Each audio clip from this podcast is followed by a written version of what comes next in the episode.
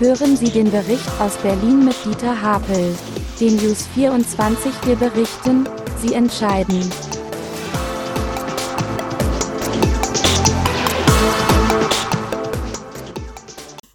Hallo Herr Müller. Vorerst ist Berlin am Supergau der Wahlaussetzung der Wiederholungswahlen am 12. Februar durch das Bundesverfassungsgericht vorbeigeschrammt. Berlin darf vorerst wählen. Über die Rechtmäßigkeit der Wahlen wird später endgültig entschieden. Die Wahlen kommenden Sonntag sind also Vorbehaltswahlen. Berlin schreibt Geschichte und ist das erste Bundesland in der Geschichte der Bundesrepublik Deutschland, das eine Wahl, nein, zwei Wahlen, Landtags- und Kom Kommunalwahlen komplett wiederholen muss. Nun droht immer noch ein weiteres Superlativ, die Wiederholung der Wiederholungswahl. Also keine endgültige Entwarnung vor Gericht und auf hoher See sind wir alle in Gottes Hand. Auch wenn Juristen meinen, das Wahlwiederholungsrisiko sei nunmehr sehr gering, aber es bleibt abzuwarten, wie endgültig das Verfassungsgericht entscheidet. Spannend bleibt jetzt die Frage, wer mit wem nach der Wahl die Stadt regiert. Die letzte Meinungsumfrage der Forschungsgruppe Wahlen vom ZDF sieht die CDU mit 24 Prozent klar vorne die SPD bei 21 Prozent und die Grünen bei 18 Prozent. Als Zünglein an der Waage liegt die FDP bei 6 Prozent. Das könnte für eine Deutschlandkoalition in Berlin ohne Grüne reichen. Angesichts dieser Zahlen wird weiter um jede Stimme gekämpft. Äußerst irdisch verhalten sich die Wahlkampfakteure eine Woche vor der Wahl. Es wird getrickst, gedroht, geklotzt und Negativ-Campaigning gemacht. SPD Saleh warnt vor CDU-Wegner, die Grünen waren in sozialen Medien vor einem Bündnis von CDU und SPD und so weiter. Über ein Interview im Berliner Tagesspiel hat der leibhaftige Bundeskanzler in den Berliner Wahlkampf massiv eingegriffen, indem er klar und eindeutig die Enteignung von Wohnungsbeständen in Berlin ablehnte. Damit bezog er klare Kante gegenüber den Enteignungsfetischisten von Grünen, Linken und der eigenen SPD. Angesichts dieser Gemengelage ist unklar, mit wem Frau Giffer eigentlich in Berlin regieren will. Und weiter werden fleißig Wahlgeschenke verteilt. Aus dem Hause des Kultursenators des linken Klaus Lederer wird in bunten Anzeigen für die Jugendkulturkarte geworben. In der Anzeige heißt es, für alle BerlinerInnen von 18 bis 23 Jahre 50 Euro von Berlin für dich die Jugendkulturkarte das 50-Euro-Guthaben für Berlins Theater, Museen, Kinos und Clubs. Für viele Erstwähler ist das doch ein schönes Wahlgeschenk von Vater oder Mutter Staat.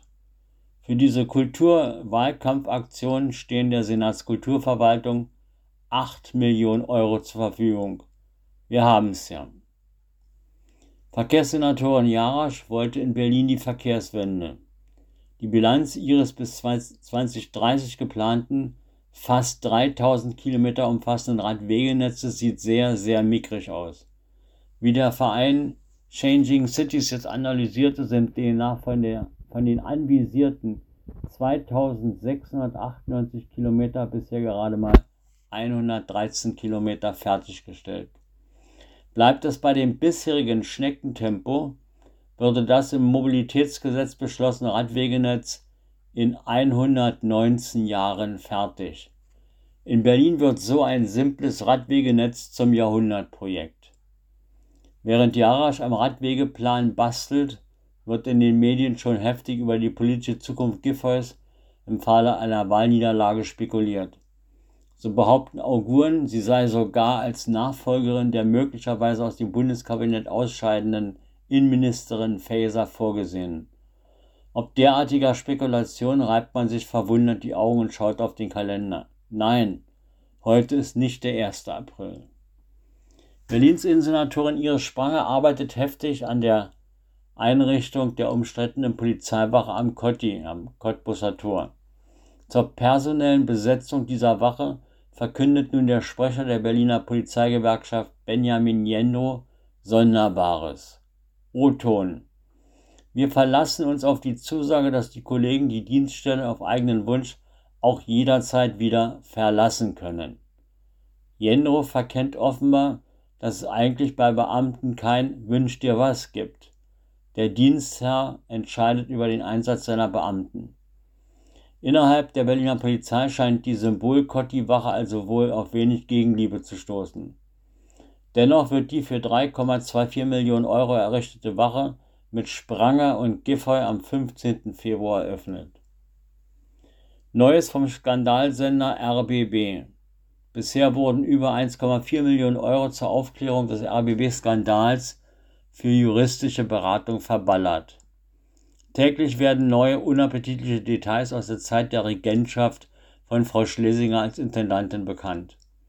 So gewähr, gewährte sie sich eine Extrazulage in Höhe von monatlich 1700 Euro als Vorsitzende der ARD.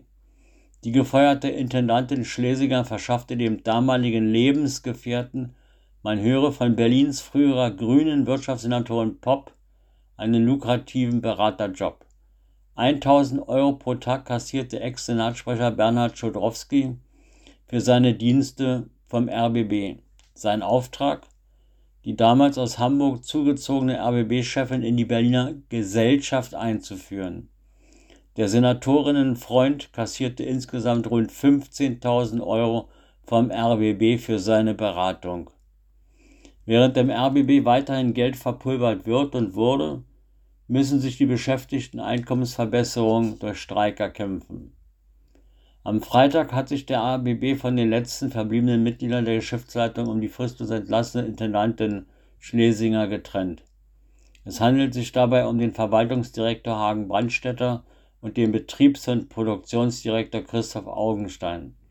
Im Spiegel wird die Interimsintendantin Katrin Fernau mit den Worten zitiert, das ist eine Zäsur und wird beim Neuanfang im RBB helfen.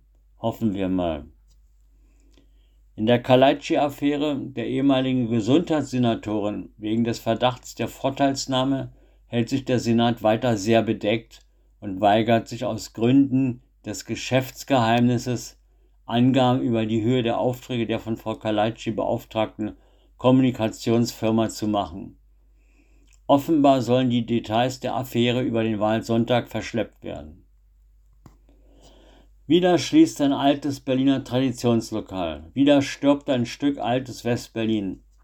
Diesmal hat es das seit 105 Jahren bestehende Berliner Traditionslokal Mommseneck in der Mommsenstraße 45 in Charlottenburg getroffen.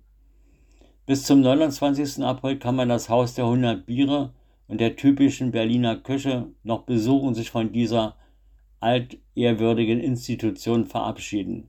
Auf dem knallgelben Plakat vor dem Lokal wird nüchtern beklagt. Eine Jahrhundertkneipe muss nun schließen, da es Menschen gibt, die den Wert dieses Restaurants nicht schätzen. Wir werden das Mommseneck mit seinem morbiden Charme vermissen. Verabschieden kann man sich noch bis zum 29. April vom Mommseneck. Schade, uns wird was fehlen. Gastronomisch tut sich aber rund um den Friedrich-Wilhelms-Platz in Schöneberg einiges. Neben einer weiteren Dependance des bekannten Tomasa haben sich Existenzgründer mutig mit dem Amida, ein deutsches Restaurant, auf den Weg gemacht. Und seit einigen Wochen hat sich das Numi Lounge mit einem weiteren Ableger an der Bundesallee 75 etabliert. Das Lokal hat eine ansprechende plüschige Inneneinrichtung Neben einer weiteren Dependance des bekannten Tomasa haben sich Existenzgründer mutig mit dem Amida, ein deutsches Restaurant, auf den Weg gemacht. Und seit einigen Wochen hat sich das Numi Lounge mit einem weiteren Ableger in der Bundesallee 75 etabliert. Das Lokal hat eine plüschige, ansprechende Inneneinrichtung, das Personal ist freundlich und flink. Und durch die umfangreiche Speisekarte muss man sich erstmal intensiv durcharbeiten. Meine Mitstreiter zeigten sich voll des Lobes über einen asiatischen Gulasch, dem Rinderfilet aus dem Wok oder Fisch mit Nudeln.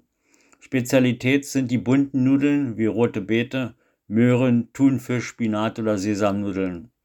Das alles und noch mehr gibt es zu zivilen Preisen. Auch wenn das Restaurant von vielen jungen Menschen besucht wird, ist die Location generationenübergreifend zum Genuss super geeignet. Für heute wünsche ich Ihnen eine gesunde und möglichst trockene Woche.